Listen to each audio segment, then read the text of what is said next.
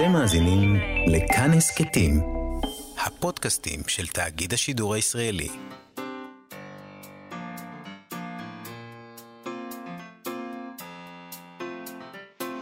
מה שכרוך עם יובל אביבי ומה יעשה לה. שלום, צהריים טובים, אנחנו מה שכרוך, מגזין הספרות היומי בכאן תרבות, מאיה סלע ויובל אביבי ב-104.9 ו-105.3 FM. אפשר למצוא אותנו גם ביישומון ובאתר של כאן, ביישומוני ההסכתים, כמובן. איתנו באולפן מפיקת התוכנית תמר בנימין, ועל הביצוע הטכני דימה קרנצוב. אה, ו- ואנחנו באמת כאן. זאת אומרת, זאת לא, זה, זה לא שידור משונה. חוזר, זה תחושה מוזר. משונה. זאת הייתה פגרה מאוד מאוד ארוכה. אה, ואפילו אתה כאן, יובל אביבי, שלום. אני לא... לא, לא בטוח, יודע, לא, לא אנחנו לא בטוחים לגבי זה. אני לא בטוח לגבי זה, אני גם לא בטוח... אנחנו בצעדים אה, מהוססים משהו. אני לא בטוח גם אם הייתה פגרה, אני עבדתי רוב הזמן... טוב, אל תתחיל עכשיו להיעלל על הדבר הזה, באמת. במתקני שעשועים, כן, ובמגלשות. מים, וכל מיני דברים עשיתי שם. עשיתם ילדים. ברידרס, אז תגדלו אותם, חברים. לא חתמתי. אנחנו כבר... לא, לא, לא על זה חתמתי. אני לא יודע. זה היה רגע מאוד מבלבל. אני לא יודע. בוא אה, נתחיל. אה, בוא נתחיל. על מה נדבר היום? בוא ננסה להיות בפוקוס. אנחנו אה, כמו, זה אבסולוט בגינרס. לגמרי. כמו להתחיל מההתחלה. ממש. כן. ממש כאילו לא עשינו את זה אף פעם, וככה זה גם ייראה. אנחנו נדבר היום עם ניר ברם על ספרו החדש, העולם הוא שמועה, שיצא בהוצאת ידיעות ספרים. אה, יש פה איזה חשבון נפש שברם עושה עם עצמו, עם הספרות שכתב, עם הספרות שכתבו אחרים, עם הורות, חברות, ילדות, חלומות. עוד מעט נדבר איתו על כל זה. בעצם גם הוא עושה מין חיבור, הוא, הוא כאילו, זו תחושה משונה, כי הוא סופר אה, צעיר, הוא לא מבוגר, אבל הוא מסכם ככה. הוא עושה חיבור של מחזיר החלומות עם יקיצה. מה זה סופר צעיר? אני לא רוצה להעליב את ניר ברם, אבל עם כל הכבוד, אתה יודע, זה ספר uh, שמיני שלו. בסדר, אבל לא... הוא לא ילד כבר. לא ילד, אבל לא צריך לסכם עדיין. אתה מרגיש כזה שאולי גם אתה צריך לסכם כשאתה רואה שהוא מסכם? בסדר, כן, אוקיי, כן, זה מפריע לי באופן אישי שקוראים לי זקן.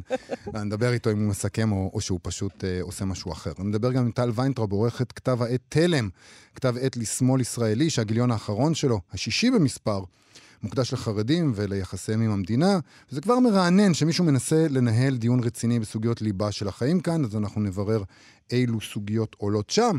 וכמובן, נדבר עם יונתן דורון שלנו בפינתו עובר מסך על ספרים וסרטים על צבא, חיילים ומבצעים במלחמת העולם השנייה. ה-1 בספטמבר, ה-1 בספטמבר הוא תמיד אה, התאריך שבו אנשים מתייחסים לחזרה לבית הספר. או לשביתות, או איזשהו ריקוד אחר סביב התמות האלה, אה, אבל עם כל הכבוד ליפה בן דוד, ה-1 בספטמבר הוא גם היום שבו אה, נפתחה מלחמת העולם השנייה, גרמניה הנאצית פלשה לפולין, אז נבדוק איך התייחסו לזה בספרות ועל המסכים. נכון. אבל נתחיל קודם כל, כאמור, עם העולם הוא שמועה, שזה שם מעולה לספר. וואה, זה היה קשה.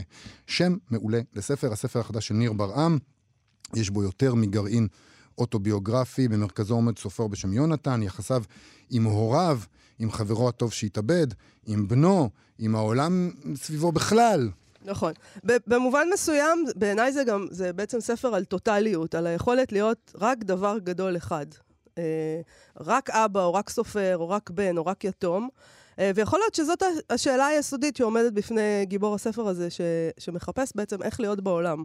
שבו הוא, אה, יש לו איזה מין יכולת כזאת, לא רק הוא, יש, יש כאלה בינינו, להיות דבר גדול אחד. Uh, בעיניי זאת לא רק uh, שאלה של הסירוב לבינוניות, זה משהו באמת ביסוד הנפשי של הגיבור, ש, שבעצם לא מאפשר לו להיות uh, כל מיני דברים, או לפחות הוא מתקשה להיות, כן. uh, להתחלק. Uh, להיות קצת ככה וקצת ככה בעולם. שלום לניר ברם. שלום. Uh, uh, באיזה אופן uh, הספר הזה, uh, יובל uh, טוען, ויכול להיות שהוא גם צודק, זה, זה, אנחנו קוראים את זה כמו חשבון נפש כזה כללי. אה, אבל, יכול, אבל בואו נתחיל לפרק את זה קצת. אולי זה, קודם כל נתחיל עם העניין הזה שזה חשבון נפש עם הספרות. האם בכלל כדאי להיות בה, והאם בכלל כדאי לכתוב? אה, אני, אני לא הסתכלתי על זה כחשבון נפש אה, על הספרות. הסתכלתי על זה באמת בתוך הספר, הכותב וסופר, הוא כן מסתכל על הדברים שהוא כתב והדברים שהוא עשה, ובעיקר, זה לא הרי ספר שמתעסק בעולם הספרות, זה מתעסק יותר בחוויה של הכתיבה. נכון. מה שאמרת הוא נכון, בטוטליות של הכתיבה, בבריחה הזאתי לעולם של הכתיבה, ברווח שיש בבריחה הזאתי וגם במחיר שהוא משלם על זה בעיניו. שזה כבר איזה מין דבר כזה שהוא יכול לשאול את עצמו, אוקיי, רגע, אני יכול להיות נגיד גם הסופר הזה שהוא טוטאלי בתוך העולם הזה של הספרות, שהוא כותב, אבל איך אני גם אבא בתוך זה, איך אני גם בן זוג, איך אני חי, איך חיים. אבל אני חושב שגם יש פה שאלה שכדי לכתוב את הספרות שהוא כותב, הוא צריך לזמן את הזיכרונות ואת העבר, וגם את המכאובים השונים שפוקדים אותו, כמו המוות של יואל. בשלב מסוים אני חושב שזה כבר לא קשור רק לספרות, זה קשור לאופן שבו הזיכרון רודף אותו, כי הוא השתמש בו הרבה זמן והוא לא יכול לכבות אותו ולהדליק אותו מתי שהוא רוצה. ולכן הוא גם עולה על ההר אה, לפגישה הזאת כדי בעצם למחוק את הזיכרון שלו, כי הוא לא מרגיש שהוא יכול גם, גם לזכור את כל הדברים האלה וגם להיות אבא טוטאלי באמת. אבל אה, מצד שני, להיות... כמו שהוא רוצה להיות. מצד שני, להיות אבא אה, עבורו זה לברוא עולם דמיוני ביחד עם הבן שלו. עולם דמיוני מסוכן, כי נשאבים לתוכו, וגם זאת הסכנה, זה אולי הצד השני של המטבע הזה, שהדמיון, כשכותבים ספר, כשבוראים עולם בתוך ספר, או כשבוראים עולם דמיוני עם הבן, הוא מקום שאפשר להישאב אליו בקלות ולאבד אחיזה במציאות. ניר ברק איתנו? ניר לא איתנו? ניר אה, נעלם לנו. טוב, ניר נעלם מהקו. אז אה, זו הייתה השיחה, הרעיון הקצר בעולם. אה, אנחנו, אנחנו ננסה להשיג אותו מחדש, אולי נקרא את הפתיחה בינתיים. זה, זה בעצם, הפתיחה היא בהר. הוא דיבר על ההר, אולי נזכיר מה זה. הספר מתחיל בעלייה של הגיבור של הספר, יונתן אל ההר.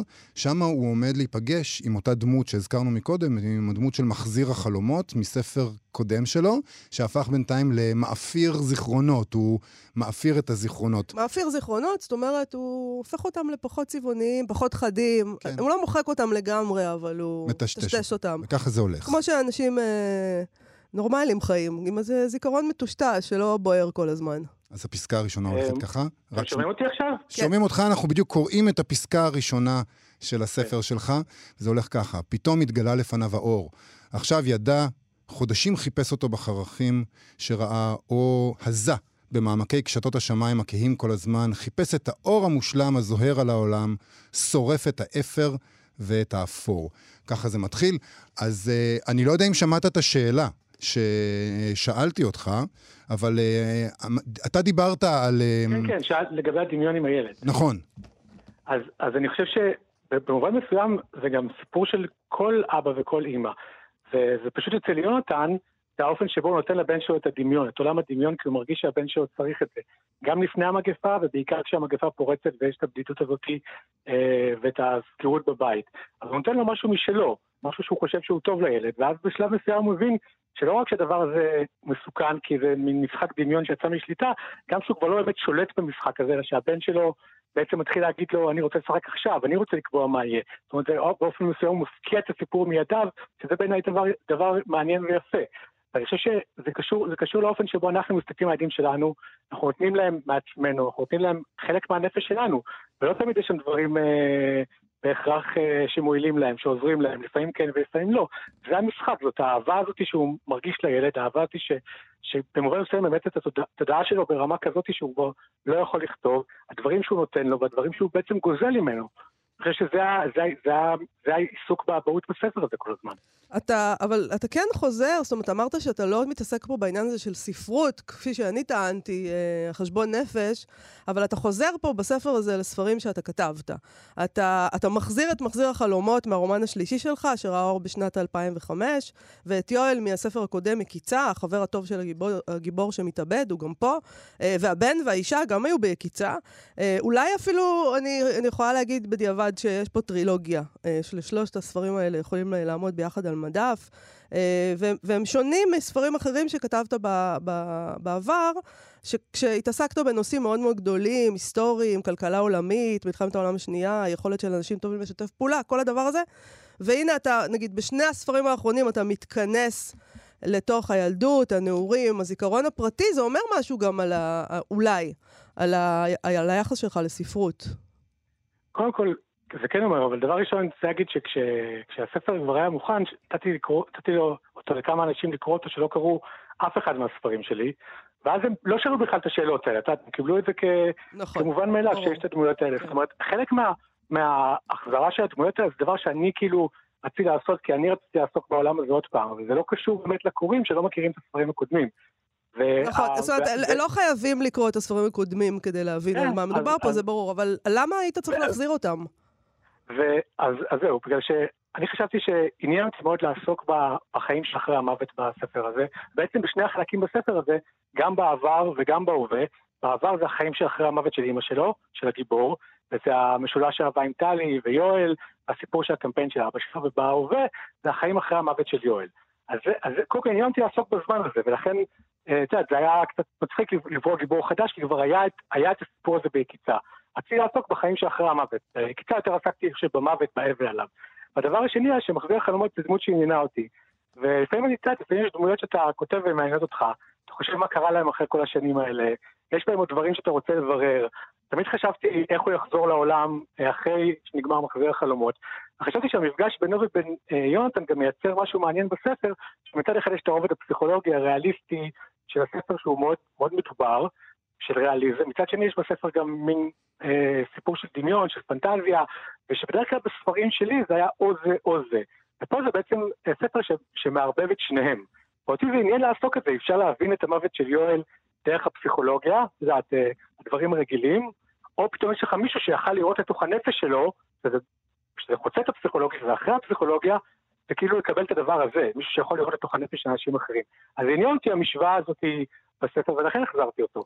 זה לא היה חשבון נפש אה, שלי עם הספרות שכתבתי, mm. זה יותר היה דמות שמאוד אהבתי להתעסק בה ושמאוד עניינה אותי לאורך תקופה מאוד ארוכה. תשמע, זה נורא מעניין הדבר הזה שאתה אומר על המציאות והבידיון, והמשחק הזה עם העל טבעי, וחשבתי לעצמי כשקראתי את הספר, בספר מחזיר החלומות, אה, יש את העניין של החזרת החלומות ואת האופן שבו אנשים מתייחסים לתהליך הזה, וזה מוביל בדרך כלשהי לאפוקליפסה. זה מוביל לאיזושהי, לאיזושהי מגפה. וחשבתי על זה שאולי עכשיו התהפכו היוצרות, אולי עכשיו קרתה המגפה באמת, ואמרת לעצמך, אוקיי, זה גם קשור, זה גם איזה... אנחנו הבאנו את זה. אנחנו הבאנו את זה, ואולי בדרכים העל-טבעיות האלה שאני דיברתי עליהן בעבר. אנחנו, זה ניר ברם בכבודו בעצמו הביא את המגפה. חזה את המגפה לכל הפחות. חזה את המגפה החדשה הזאת. ואולי זה, זה היה איזה טריגר. זאת אומרת, אמרת לעצמך, אוקיי, בוא נראה מה המניעים של המגפה הזאת. איך, איך המגפה המציאותית הזאת בעצם נטועה בעולם הבידיון שאני יצרתי. תראה, את הספר התחלתי לכתוב, ואת הפרק הראשון שבו הוא פוגש את מחזיר החלומות הרבה לפני המגפה. ואני לא יכול להגיד שהמגפה הייתה טריגר, אבל זה כן, זה כן פתאום נהפך למעניין כשהייתה, התרחשה המגפה, המגפה של הקורונה, כי זה כן הזכיר לי כמה דברים שקרו במחזור החלומות, שגם שם יש בעצם מגפה. אבל אתה יודע, אני הסתכלתי על זה כ... אתה יודע, בדרך כלל כשאתה כותב ספר, אתה מסתכל על מה טוב לספר הזה, מה משרת הספר הזה, מה אתה רוצה לעשות בספר הזה. אני הסתכלתי על, ה... על הדמות הזאת יונתן, ועל ה... בעצם על הסיפור, על סיפור החיים שלה, גם בעבר וגם בהווה, וחשבתי איך אני יכול בעצם לברוא סיפור שמצד אחד בעבר הוא יהיה מאוד מאוד ריאליסטי, אתה יודע, הוא ייכנס לסיפורי אהבה, ייכנס לקמפיין של אבא שלו, ייכנס ליחסי אבות ובנים, ייכנס לכל, לכל העולם שאני כתבתי עליו, שאף פעם לא כתבתי עליו באופן כזה, בטח לא על יחסי אבות ובנים. ומצד שני רציתי בהווה שהוא יתעסק במשהו, ש, שבהווה יהיה משהו יותר פנטסטי, שחותר קצת תחת הסיפור, תחת הסיפור של הריאליזם של העבר, ששואל שאלות אחרות, שמתייחס לאבהות באמת באופן טוטאלי מאוד, ובגלל זה גם יש את מחזיר החלומות שהוא אדם טוטאלי מאוד, כי הוא יכול להיכנס לנפש של אנשים אחרים. וזה עניין אותי הסיפור הזה, כי באמת הטריגרים של הספר הזה, באמת בשבילי, באופן אישי, היו האבהות, הזיכרון, האופן שבו אתה עובד את הזיכרון, הכתיבה, וגם החשבון נפש הזה, באופן מסוים שלי, עם העבר שלי. שיש גם את העניין של אבהות, זאת אומרת, זה אבהות ש... של הגיבור לבנו, אבל זה גם אבהות של האבא של הגיבור. ואתה יודע, אנחנו עושים פה את התרגיל הזה, שאנחנו תמיד מדברים על הגיבור וזה, אבל הספר הזה הוא מאוד מאוד אוטוביוגרפי. האבא של הגיבור הוא פוליטיקאי, יש פה קמפיין שהוא צריך uh, לבחור אם הוא משת... משתתף בו או לא, והוא כותב כאילו שהוא, שהוא צריך לדומם חלקים בנפש שלו כדי להיות בעצם חלק מהקמפיין הפוליטי. על אף שהוא טוב בזה, לדעתו לפחות. Uh, כלומר, יש כאן איזה מין בן אדם שהוא צריך לעשות את הבחירה כל הזמן, ללכת ימינה או שמאלה, באיזה שביל כן. ללכת.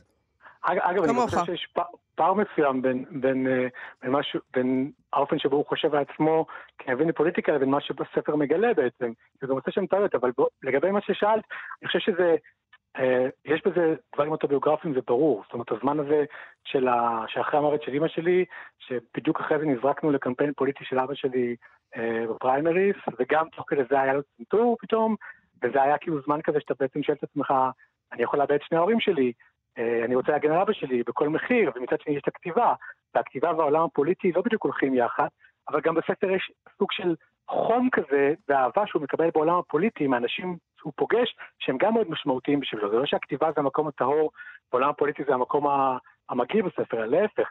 אני חושב שהתקופה שה, הזאת של השנה הזאת, של שלי, שאף פעם לא כתבתי עליה, זה דבר שמאוד עניין אותי לעסוק בו. אה, אה, את יודעת, לחשוב עליו.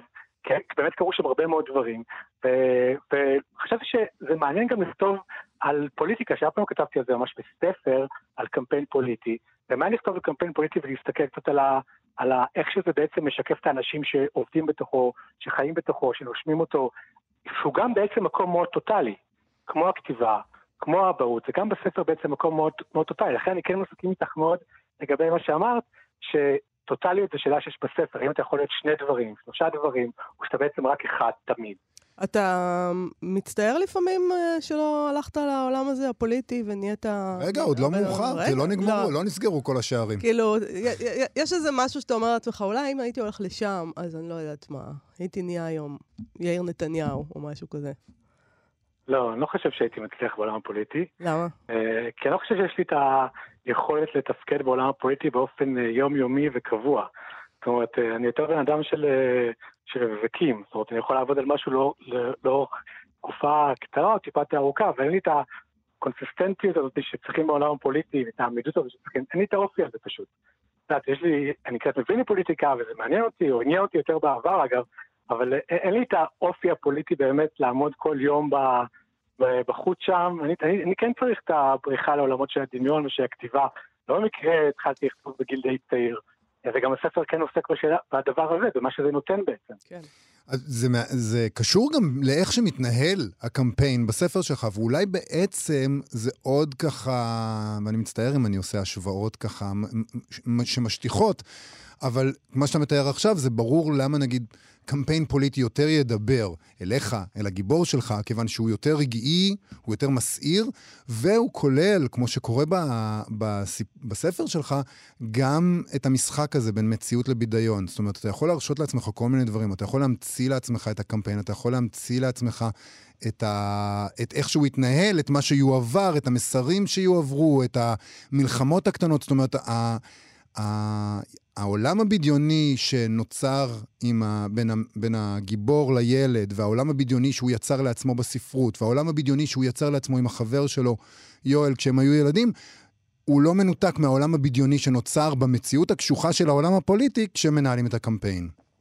אני מסכים מאוד, זאת הבחנה מאוד יפה, אני לא יכול להגיד שחשבתי עליה, אבל, אה, אבל אני מסכים מאוד שזה ספר ש, שבאמת כל הזמן חותר למקום הטוטלי הזה ולשאול עליו איזו שאלה. גם בעצם במשולש האהבה שיש לו עם יואל ועם טלי, בעצם אי אפשר להחזיק את שניהם.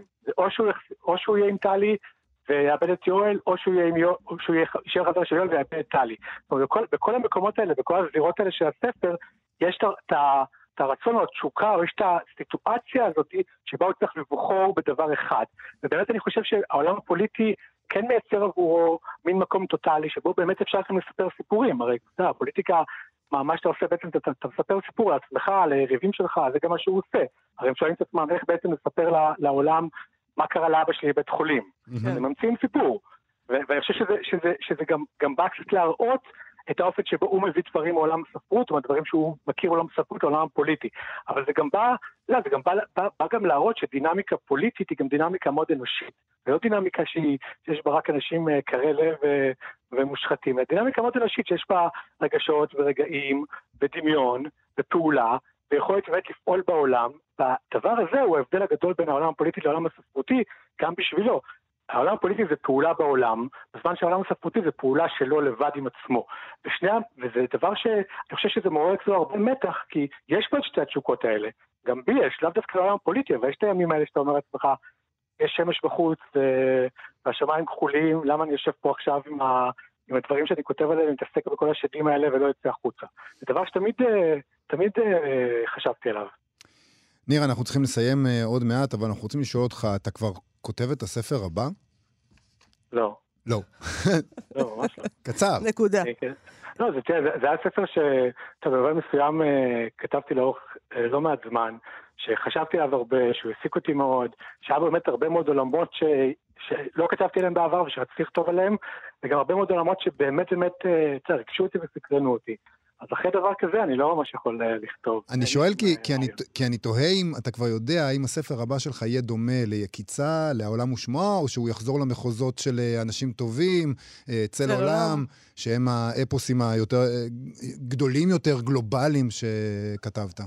יודע, גם יכול להיות שזה יהיה מקום אחר, שהוא, שהוא לא זה ולא זה. אני חושב שכל ספר שכתבתי היה די שונה מהקודם. וזה גם ספר שהוא מאוד שונה מקיצר, מחזיר חלומות, אה, באיך שהוא בנוי, באיך שהוא מספר את הסיפור, באופן שבו הוא אפילו כתוב, באופן שבו הוא משתמש יותר נגיד בדיאלוגים. אז יכול להיות שאני אספר אותו ספר, שבטח הוא לא יהיה דומה לספרים הקודמים, אבל שזה יהיה משהו אחר שהוא באמצע. זאת אומרת, זה לאו דווקא או אפוסים גדולים או, או ספרים כאלה. ואני גם רוצה להגיד שהעיסוק הזה בחלומות, mm-hmm. בזיכרון ודמיון, ולא, ולא נושא קטן. נכון. או בנפש שלנו, או באבהות. גם אבהות לא קטן במיוחד, האמת. נכון מאוד. אבהות לא. כן. זה, זה, בעיניי, נושאים הרבה יותר משמעותיים מהשאלות שהעליתי נגיד בצל עולם, מבחינתי. זה השאלות שלפעמים אנחנו בורחים מהן כשאנחנו מתעסקים בפוליטיקה. אנחנו מתעסקים בפוליטיקה כדי לברוח מהן. אז לפחות אצלי זה היה ככה הרבה שנים, שהרבה פעמים ברחתי לעיסוק הפוליטי כי השאלות האלה היו קשות מדי, כבדות מדי ומציקות מדי. אז אני לא חושב שזה שאלות קטנות בכלל, זה שאלות לא, לא. די גדולות. שאלות גדולות מאוד. ניר ברם, העולם הוא שמועה, הוצאת ידיעות ספרים, תודה רבה לך על השיחה הזאת. תודה רבה לכם. להתראות.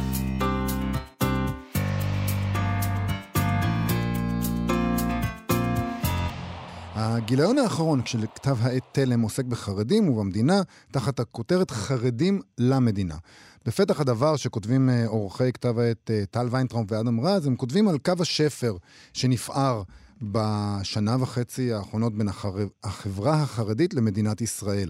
קו שבר שאחת הסיבות לו הוא מגפת, היא מגפת הקורונה, שהבהירה לפתע לכל הישראלים המנומנמים שתחת שלטון הימין התפתחה בישראל אוטונומיה חרדית. והאוטונומיה הזאת לא כפופה לחוקי המדינה, או כפופה פחות, היו עוד אירועים מכוננים בהבנה הזאת. היה את אסון מירון, שהבהיר שהציבור החרדי מופקר, והאירוע השלישי הוא הברית בין נתניהו לחרדים, שהובילה להקמת ממשלה בלעדיהם. אה, כתב העת גדוש בטקסטים שמנסים לתאר את העבר וההווה, ואולי גם אפילו את העתיד. שלום לעורכת כתב העת תלם, טל ויינטראוב. היי יובל ומאיה, ברוכים השבים.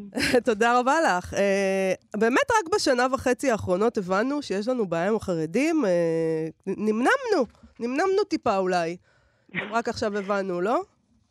Uh, האמת היא שצריך להגיד ששלושת האירועים שמתוארים באמת בתוך פתח הדבר של הגיליון, ש, שיובל באמת הזכיר אותם כרגע, uh, היו איזושהי קריאת uh, השכמה, אני חושבת, לחלקים הרבה יותר רחבים בחברה הישראלית. אבל כן צריך להגיד שהעיסוק במה שאני אקרא לו רק לשם הנוחות כרגע, הבעיה החרדית, mm-hmm. הוא, הוא יותר רחב מאשר בשנה וחצי האחרונות, הוא בשלוש שנים האחרונות, חמש שנים האחרונות, אפילו בעשור האחרון, בעיקר אבל סביב סוגיות שהן סוגיות חברתיות-כלכליות. אה, פעם אחת בגלל כל מיני תחזיות שמפורסמות אחת לכמה זמן, כולל נגיד תחזיות של הלמ"ס, שאומרות שב-2065 החברה החרדית, שמונה כרגע 13% מאוכלוסיית ישראל, תהיה באזור ה-35% באוכלוסיית ישראל, ואז זה מעלה שאלות על האם, האם החברה הישראלית יכולה להמשיך להתקיים כמו שהיא מתקיימת כרגע, כש, כשקורים שינויים דמוגרפיים כאלה. והסיפור הכלכלי יותר הוא באמת אה, הרבה הרבה דוחות שאנחנו מכירים מהשנים האחרונות, כולל דוח של ה-OECD שפורסם ממש לא מזמן, על, על זה שהכלכלה הישראלית היא בעצם לא בת קיימא כמו שהיא מתנהלת כרגע, במודל שהיא מתנהלת, מתנהלת כרגע בעיקר מבחינת אחוזי תעסוקה וכולי, אה, ושזה כבר מביא את הכלכלה הישראלית לסוג של קריסה ב-15 שנים הקרובות נגיד. אז סביב הדברים האלה כבר מתפתח שיח. כן. אבל אני חושבת שהשנה וחצי האחרונות באמת היו משהו הרבה, הפכו להיות משהו הרבה יותר רחב בתפיסה של חלקים הרבה יותר רחבים באוכלוסייה. לגבי השאלה הזו. כן, של, פתאום, הם, אה, פתאום זה לא הציק להם רק בהקשר של אה, אוי, למה הם לא הולכים לצבא כמונו, אלא פתאום היה כאן איזה מין עניין כזה של, בואנה, הם, הם, הם לא כפופים לחוקים כמו שאנחנו כפופים להם. פתאום הסתכלנו על הדבר הזה. אה, ואנג'ל פפר, אחד מה, מהטקסטים שלו, הם פה בכתב העת, הוא כותב על האוטונומיה החרדית שניצחה את המדינה, אבל הוא מדבר על זה שהקורבנות האמיתיים של האוטונומיה הם בעצם, אה, הם, הם לא, לאו דווקא ציבור משלמי המיסים וה, והמשרתים בצבא ובמילואים וכל הדבר הזה. הוא אומר שדווקא הקורבנות האמיתיים זה החרדים עצמם. הוא כותב, הצעיר החרדי שנידון לחיים חסרי השכלה כללית וכישורים להתפרנס מחוץ לכותלי הקהילה. הצעירה החרדית, שעד שהיא תגיע לגיל 20, תידרש להינשא לגבר שהיא מכירה לכל היותר ברמה שטחית ביותר, ולהתחיל להביא ילדים לעולם, כשכל עול גידולם על כתפיה. הקורבנות האמיתיים הם נפגעי עבירת מין ואלימות שמושתקות ומודחקות בתוך האוטונומיה. אז הוא, הוא, הוא בעצם מדבר על זה שלפתוח את האוטונומיה, נקרא לזה, זה משימה חשובה שאנחנו צריכים לעשות אותה בשבילם. כן, זה קצת, אה, זה, כלומר, בניסוחים, בניסוח הזה, זה קצת בעצם שאלה של אה, האם אנחנו צריכים להציל את החרדים מעצמם. בדיוק, נכון, זה, נכון. נכון. אז, אז, אני, אז אני אגיד שהתשובה בקצרה היא לא, ובשתי מילים לא פעמיים, ואני אסביר למה. פעם אחת, כי הסיפור פה הוא לא סיפור של הצלה, הסיפור פה הוא סיפור של אחריות. כלומר, אם המדינה צריכה להיות, ואנחנו כמובן גם בתלם וגם בקרן ברקס הנסו מאמינים שהחברה, שהמדינה צריכה להיות אחראית לכלל האוכלוסייה שלה, אוקיי? לכל האזרחים והאוכלוסיות שלה, אז היא צריכה להיות אחראית להם במובן של לספק תשתיות איכותיות של חינוך, של בריאות, של ביטחון אישי ושל ביטחון ציבורי לכולם. ואם היא צריכה לעשות את זה, אז היא לא יכולה להגיד, אוקיי, אבל יש 13% מאוכלוסיית ישראל שאני מושכת את היד מהם, והם יתנהלו להם בתוך הטריטוריה שלהם, והחינוך שלהם יהיה חינוך שלא מגיע בכלל לאותו קו של, של שאר הילדים והילדות בישראל, או שהם יוכלו להיות מופקרים, נגיד, לעבירות מין ועבירות אלימות, והסיפור של שיטור בכלל בתוך... מה שנקרא לו האוטונומיה החרדית הוא סיפור כמובן אה, מאוד מאוד חלקי. כלומר, המדינה אמרה, אני, לא, אני יכולה למשוך את היד שלי משם, והם יתנהלו אה, בינם לבין עצמם, פחות או יותר, כן? אז הסיפור פה הוא לא להציל אותם מעצמם, הסיפור פה הוא איפה המדינה אומרת, זה חלק משמעותי מהאוכלוסייה שלי, אני לא יכולה אה, להדיר את עצמי ממנו, ולכן אני צריכה לקחת עליו אחריות ולהיכנס חזרה. זה לא סיפור של להציל אותם מעצמם, כמו הסיפור של להגיד, אני המדינה, אני אחראית, אני אחראית גם פה. זה פעם אחת למה לא. כן. פעם שנייה למה לא, בגלל שאני חושבת שכן, שלושת האירועים ש, שדיברנו, שהזכרנו אותם, של השנה וחצי האחרונות הוכיחו שמה שאנחנו מתייחסים אליו כקו המיינסטרימי החרדי, הוא לא כל כך קו מיינסטרימי חרדי.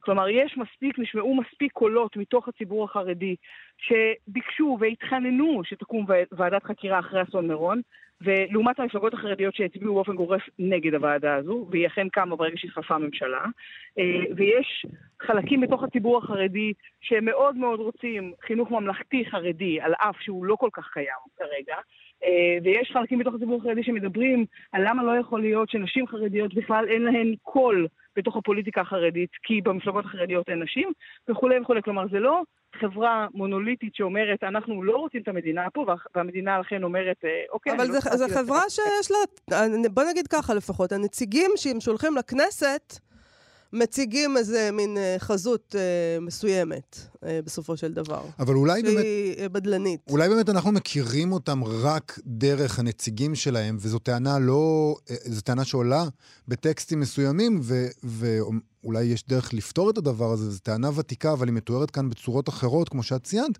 שאנחנו רוצים כביכול להציל אותם מהתרבות הזאת הדכאנית שהם חיים בה ולא יודעים אפילו כמה טוב בצד שלנו. בזמן שאנחנו לא יודעים בכלל מה הולך שם, אנחנו יודעים מה הולך בקרב חברי הכנסת שלהם, שהם אה, איזה מראה מאוד וגם מאוד... וגם אנחנו יודעים שלא כזה טוב אצלנו, אז זה בסדר. בדיוק. אבל שוב, אנחנו לא בכלל... כן, בואו אלינו, יהיה פה כיף. אבל אנחנו לא יודעים את מי אנחנו מזמינים, אנחנו לא מכירים אותם בכלל, אנחנו לא יודעים כלום עליהם, אנחנו החילונים, אני מתכוון.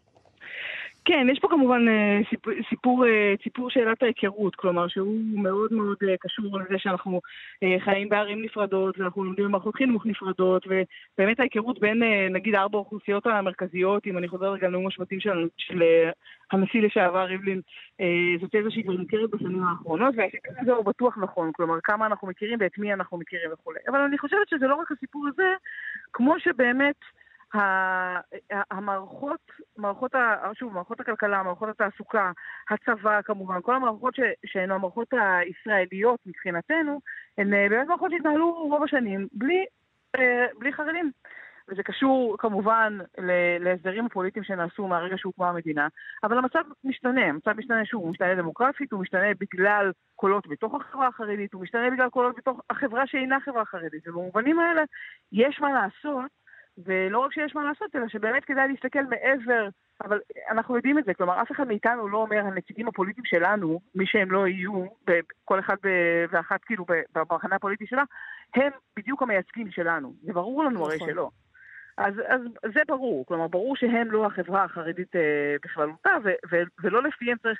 תראו, בנאום ההשבעה של אה, ראש הממשלה בנט, הוא דיבר, הוא ממש דיבר על הציבור החרדי, אני חושבת שזו הפעם הראשונה לפחות שאני שמעתי מעל הראש של המנהיגים הפוליטיים שלהם. הוא אמר להם, המנהיגים הפוליטיים שלכם לא דאגו לכם, עכשיו המפלגות שלהם נמצאות לכן בתוך האופוזיציה עכשיו, אבל זה לא אומר מבחינתנו שאתם לא אה, מול העיניים שלנו, שאנחנו לא צריכים לדאוג לכם. ובמובנים האלה, אני חושבת שזו שיחה מעניינת שמתחילה להתפתח. כלומר, אולי יש פה איזושהי הזדמנות שנפתחה גם בגלל השינויים הפוליטיים שקרו. אז איך, פות... איך, איך עושים את זה? איזה הצעות לפתרון יש ב, ב, ב, בכתב העת, למשל? מה, אז, מה צריך אז, לעשות? אז אני אגיד שיש שני סוגי פתרון, ש, פתרון שמוצעים בתוך, אה, בתוך הגיליון. אחד הוא היותר מובן מאליו, שהם פתרונות שהם אה, נגיד קונקרטיים, אה, יותר ופחות. כלומר, קונקרטיים יותר זה פתרונות שיושבים באמת על הסיפור של, של החינוך. אוקיי, מיכל צ'רנוביצקי במאמר שלה מדברת על הצורך להכפיף את מערכת החינוך החרדית אה, לממלכה אה, ולהפוך אותה באמת למערכת אה, חינוך אה, ממלכתית, כלומר, שיושבת גם תחת אה, פיקוח אמיתי ולא רק, אה, ולא רק מימון אה, של המדינה. ויש אה, הצעות במאמר של אה, אביעד אומנו רוזנבלום ושל יערה מן, הצעות שמתעסקות יותר בשאלות של, של תעסוקה ושל קצבאות, ועופר שלח מציע במאמר שלו אה, מודל גיוס שעוסק באמת בשאלה הזאת של האם כן או לא גיוס לכולם ומה בכלל אנחנו מתכוונים לעשות עם זה. ויש דברים שהם קצת פחות קונקרטיים אבל, אבל כן פתרונות קיימים כמו במאמר של אסטי שושן שבעצם מדברת על הצורך לדבר עם הנשים החרדיות על סוגיות שקשורות להדרת נשים, בגלל שהן לא מיוצגות פוליטית בשום צורה, ואי אפשר לשמוע רק את הנציגים הגברים החרדים בשביל לקבל החלטות לגבי כל החברה החרדית. אבל יש פתר, פתרון מסוג שני, שאותו אני רוצה קצת להרחיב, והוא, אה, והוא בעיניי חשוב לא פחות, למרות שאנחנו נוטים לייחס לו פחות חשיבות בעולם הקונקרטי, וזה פתרון של להגיד איזה שאלות צריך לשאול ואיפה קווי הגבול שלנו. אה, זה משהו שהוא משימה מבחינתנו, שהיא משימה של תלם בכל גיליון שלו, ובטח ובטח גם בגיליון הזה, וזה העניין של, של מחנה פוליטי, אוקיי? מחנה המרכז-שמאל, שנבוך מול שאלות שהן שאלות שנוגעות בחיים שלנו כאן ועכשיו, והן שאלות קריטיות ומהותיות, למשל השאלה הזו. כי מה שקורה בתוך המחנה שלנו זה שכבר המון, המון שנים אנחנו מאוד נבוכים מול השאלה של, אנחנו לא מתעסקים כל כך ביחסי חרדים וחברה ישראלית. למה אנחנו נבוכים? כי אנחנו אמורים? להיות פרוגרסיביים ולהגיד uh, שיעשו מה שהם רוצים, uh, ככה, ככה הם, נכון? קודם כל כן. לא מתאים לנו עכשיו להתחיל להגיד, uh, סליחה, אתה תלמד ליבה, אדוני. כן, ליאיר שלג יש מאמר מעניין על השאלה של הרב-תרבותיות ושל המשמעות שלה בהקשר הזה, של היכולת שלנו לתת תשובות לשאלה, כן. לשאלה החרדית. אבל uh, אני חושבת שכן, אני חושבת שהעניין פה הוא שבעצם אנחנו אימצנו לעצמנו, רוב רובנו בתוך המחנה, אימצנו לעצמנו אחד משני קצוות הסקאלה. או שאנחנו אומרים, אה, רק שיבואו חרדים, אוקיי? רוצים להיכנס אה, לאקדמיה בתנאי שת, שתדירו נשים, יאללה, בסדר, לא נורא, העיקר תבואו. רוצים להיכנס לקבוצות שיח אה, חינוכיות, וכל הבתי ספר יגידו, כן, אנחנו מוכנים לקבל מורות ומורים חרדים אלינו כדי שהתלמידים שלנו יכירו אותם, אבל אתם כמובן אסור לאף אחד שהוא לא חרדי להיכנס למערכת החינוך שלכם, אבל אתם רוצים לבוא בכל זאת כדי שגם אם יהיה משהו יחסי חד צדדי, לא נורא, תבואו, העיקר שתבואו. אוקיי? זה סוג אחד של תשובה ש, שאנחנו עושים לעצמנו על זה. והסוג השני הוא של הקצה השני שאומר בגדול, החברה החרדית אחראית לרוב רובם של תחלואי החברה הישראלית, והם לא מתגייסים והם לא עובדים והם לא משלמים מיסים, ואו שניפרד מהם לשלום, רוצים אוטונומיה בבקשה, לכו תסתבכו עם עצמכם, או שתעשו בדיוק את כל מה שכולנו עושים. זה שני הקצוות בגדול שאימצנו לעצמנו, אוקיי? אוקיי? אף אחד מהם לא מאפשר לא דיון עומק, והוא גם לא מאפשר לגבש עמדות פוליטיות מבוססות, אה, שמתייחסות גם לנתונים, אבל מסוגלות להגיד משהו מעבר ל, ל, לשני הקצוות האלה, וכשאין עמדות מגובשות פוליטיות, גם בטח ובטח לא יכולה להיווצר לא מדיניות ולא יכולות להיווצר קואליציות פוליטיות, זה מאוד מאוד מאוד בעייתי.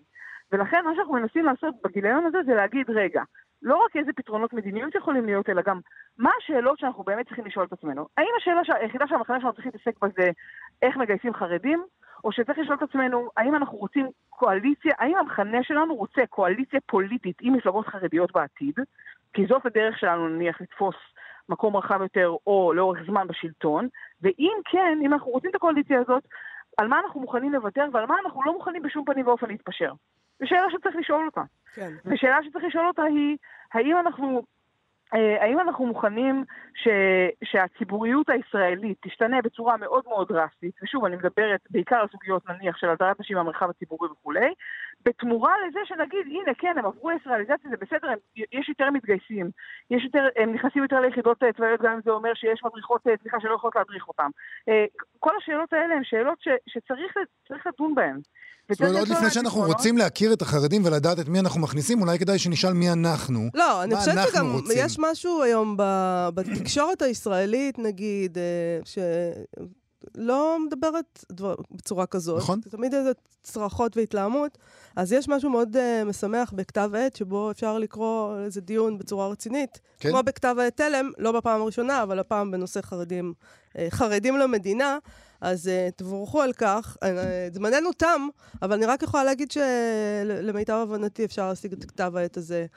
בכל החנויות, בסטימצקי, בצומת, נכון? בכל מיני מקומות. כן, גם ברשתות וגם בחנויות העצמאיות, ואני כן אגיד שעדיין לדע, לדעתנו הכי הכי פשוט זה פשוט לעשות מינוי, הוא עולה 90 שקלים לשנה, אפשר לקבל את זה הביתה במקום לחטט את רגליכם. יפה. בחנויות כאלה ואחרות. יפה מאוד.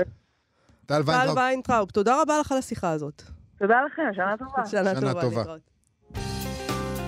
עכשיו, עובר מסך. בדיוק, עכשיו עובר המסך במה שכרוך, מגזין הספרות היומי של כאן תרבות. אה, אנחנו חזרנו, אה, שמת לב ששמענו את אה, שיר מתוך קזבלנקה? שמתי לב. הסרט האהוב עליי, ולא בכדי שמתי, כן, זה הסרט האהוב עליי. זהו, החלטתי עכשיו.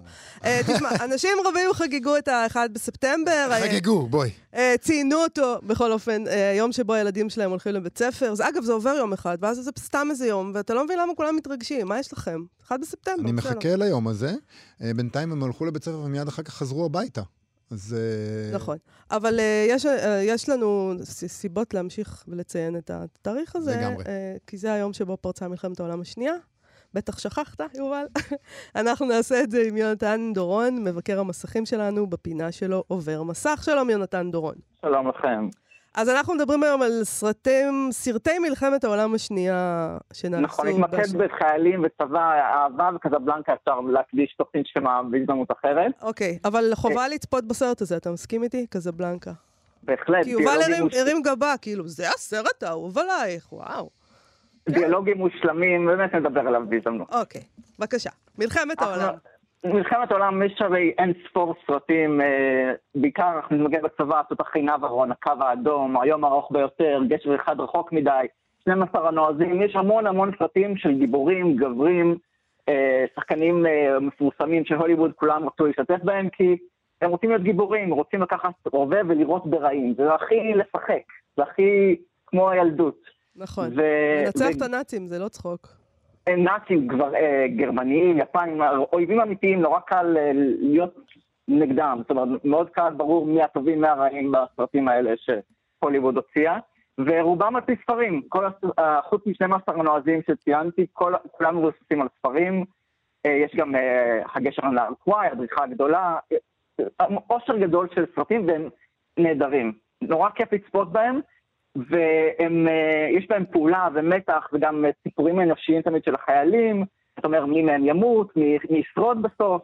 אני זוכרת ו... שראיתי את זה כילדה, כי זה מה שראו אה, אי אז, אבל זה, אתה חושב שהם מחזיקים עוד היום, הסרטים האלה? אני נהנה מהם עדיין, לא יודע, מה שנקרא, עם הדור הצעיר. אני חושב שכן, הבריחה הגדולה הוא שלוש שעות, והוא, והוא, והוא לא רק מתח ופעולה, הוא גם, יש שם המון הומור עם סטיב מקווין, ומוזיקה נהדרת, ואתה לא יודע באמת מי ישרוד, ואם יצליחו לברוח כולם מהמחנה, רק חלק מהם. יש, זה עשוי כל כך טוב, שאני חושב שגם היום צעירים יכולים לנהל ממנו. אני רוצה לשאול אותך, אתה אומר שחלק מהספרים שהסרטים האלה מבוססים עליהם, הם בעצמם מבוססים על מקרים אמיתיים. אבל ברור. חלק מהם, כאילו, סתם מומצאים, וזה נורא מסוכן. אה, כי, כי אני, אני לא זוכר מי אמר את זה, אבל אה, היה מי שאמר ש, שחלק גדול ממה שאנחנו יודעים על המאה ה-20, אנחנו יודעים מסרטים בדיוניים שנעשו עליה. ואז, ואז גם הספרים האלה, ובוודאי כשאנחנו מרשים לעצמנו את החירות הזאת, שלכאורה יש לסרטים אתה יודע, במאה ה-20, אצלנו אז, במאה ה-20, לא כן. התעסקו בדבר הזה של מרשים לעצמנו, לא מרשים לעצמנו, אה, איך מותר לדבר, איך אסור לדבר. נוצר... אנחנו פשוט עשינו... אתם פשוט עשיתם וקלקלתם לכולנו, גשר אתם. הגשר על הנהר קוואי, פשוט עשינו אותו, וזהו. אבל הנרטיב, הנרטיב שהגדרתם, אה, מאיה, כן. נשאר לנצח, בתור האמת. אה, וזה מעלה שאלות, מאוד, כשמדובר במלחמת העולם השנייה, זה מעלה שאלות מאוד מהותיות על איך כותבים, איך מתסרטים, איך, איך אה, ממחיזים את הדבר הגדול והנורא הזה שקרה. אז ניסו באמת גם עם השנים להראות את זה שלא לא כל הגרמנים היו רעים, ומהצד שלהם היו חיילים עם מצפון, אבל האנשים לא רוצים לראות את זה. יש לנו סיפור, אנחנו נתמקד בו, אתם לא תספחו לנו עם אנשים עם עומק, הרוב היו רעים, והרוב במקרה הזה קובע. והסרטים מעצבים את הכל, אה, איך אנשים רואים רומנטיקה, איך אנשים רואים אה, אה, דלתות חשוכות, הכל מושפע מזה, גם התפיסה של המלחמה, בוודאי. יש גם את העניין הזה, זה קורה לי הרבה פעמים כשאני קורא אפילו ספרי היסטוריה על מלחמת העולם השנייה, ואתם אמרתם את זה מקודם, כשאתם רואים את הסרטים האלה, שאתה נורא נהנה וזו תחושה מאוד משונה. ליהנות מול הדבר הזה. אתה לא רק אומר, אה, אוקיי, זה מעניין, אה, אוקיי. אתה לא נהנה מטרנטינו כשהוא. מקרקף נאצים? כן, וזה חלק, וחלק מהעניין הוא אה, שטרנטינו רוצה לגרום לך אי נוחות, הוא רוצה לגרום לך לה, לה, להבין שאתה כל כך נהנה מזה, והוא אומר לך, חמוד, אתה נהנה מזה. אני, ו... אני לא חושבת שזה נכון, אבל אנחנו, אנחנו עוד מעט נלך ל... ליהודה המכבי בוא... ונשאל את uh, טרנטינו מה הוא באמת חושב על זה. כן, אה, יונתן, מה אתה חושב? אני חושב שהסיפורים, uh, אתה, אתה, אנשים מאמינים להם. גם מי שרואה ממזורים חסרי כבוד, אני בטוח שיש כאלה שבטוחים שזה קרה. וזו סכנה מסוימת. אוקיי. אבל אתה צריך לסמוך על אנשים שמי שחושב וחכם ומתעניין, אז הוא יקרא. אני חייב להודות שאני אף פעם לא נמשכתי לקרוא ספרים על מלחמת העולם השנייה, אני הרבה יותר מנהל לראות את הסרטים האלה. ו... וקראתי כמה ספרים, אבל אני הבנתי שאני מעדיף לראות את זה. מעדיף לראות את קטעי הפעולה ואת ה... את הרעיונות ואיך הם מנסים להתחמק ולפוצץ את הגשר, וזה הרבה יותר חזותי לי, קשה לי עם, עם לקרוא את זה. אבל מה עם ההנאה? לא, לא קשה לך ליהנות מהדבר הזה? כי אני, אני, אני גם נהנה, אבל הדיסוננס קיים. אני, יש לי את הקול הביקורתי שאומר, אה, יובל, הלו, אתה לא אמור ליהנות עכשיו. זה, זה לא עניין של אה, לצחוק ולהתגלגל, זה עניין של בידור, אתה רוצה להיות במתח, ואתה לראות גם להתרשם מרוח הגבורה שרואים, ואת הרוח האנושית שמתעלה על הכל, והנועזות, והאומץ של, של רובם אנשים אמיתיים שבאיזשהו אופן עשו את מה שאנחנו רואים. אולי לא עם מוזיקה ברקע, אבל הם עשו את זה, והם התעלו על עצמם, ואחרי זה הם חזרו הביתה, וחיו חיים רגילים, זאת אומרת, מי יודע מה הסיפור שלהם. אז להראות את הסיפורים שלהם בנקודת שיא בחיים שלהם, אני חושב שזה חשוב ויכול לתרום מעבר להנאה ובידור. ו... יכול להיות שזה... חושש ממנו. יכול להיות שזה העצם הקורקטית הזאת שלי, שבגללה אני קורא יותר על מלחמת העולם השנייה ופחות צופה, כי אני אומר לעצמי שאסור לי ליהנות יותר מדי, אולי זה בכלל... זה קורקטי? אולי, אולי זה משל על החיים שלי. כן, יפה. יכול להיות שאתה רוצה אותם פחות גיבורים אה, בלתי מושגים ומשהו לא, יותר לא, לא נעים לו ליהנות, מה אפשר להגיד על זה? תשמע, זה, תטפל, בזה, יובל. אני אטפל בזה. בואו מהר, לפני שזה מידרדר לטיפול פסיכולוגי אה, מלא, אה, נגיד לך, יונתן דורון, תודה רבה על הפינה הזאת, מבקר הקולנוע שלנו ושל אתר EDB. תודה רבה לך על השיחה הזאת. שנה טובה, להתראות. שנה טובה, להתראות. אנחנו צריכים לסיים, יובל. נכון. אנחנו, אז בוא נגיד שמחר אנחנו משדרים תוכנית מיוחדת לכבוד ראש השנה, כמובן. אנחנו נעסוק uh, בתוכנית הזאת בכל ההבטחות שהיו לעולם הספרות עבורנו uh, בשנה החולפת, ונראה uh, לנו שהם לא קוימו דווקא. חלק מההבטחות האלה אנחנו הבטחנו וגם לא קיימנו. ברור. אנחנו נבוא בטענות גם אל עצמנו. Uh, למשל, חשבנו, היה לנו מין את המחשבה הדרמטית הזאת, שהקורונה תשנה את הכל. האם היא שינתה משהו? בכלל, הכל, את הכל, אפילו לא קצת. אז אה, לא, אז נראה לי. אז אה, בקיצור, מחר אנחנו נבוא בטענות גם לעצמנו, גם אל אנשים אחרים. וגם אל הקורונה. אה, זה ברור, אנחנו נדבר על הדבר הזה ועל טרנדים נוראיים שכן היו השנה, גם נדבר. אה, אז אה, מחר ב-12, כן, נכון? בואו. תודה למפיקת התוכנית שלנו, תמר בנימין, תודה רבה לדימה קרנצוב על הביצוע הטכני. בואו כמובן, כרגיל, לעמוד הפייסבוק שלנו, מה שכרוך עם יובל אביבי ומה יעשה לה, וגם לעמוד הפייסבוק של כאן תרבות. להתראות. אתם מאזינים לכאן הסכתים, הפודקאסטים של תאגיד השידור הישראלי.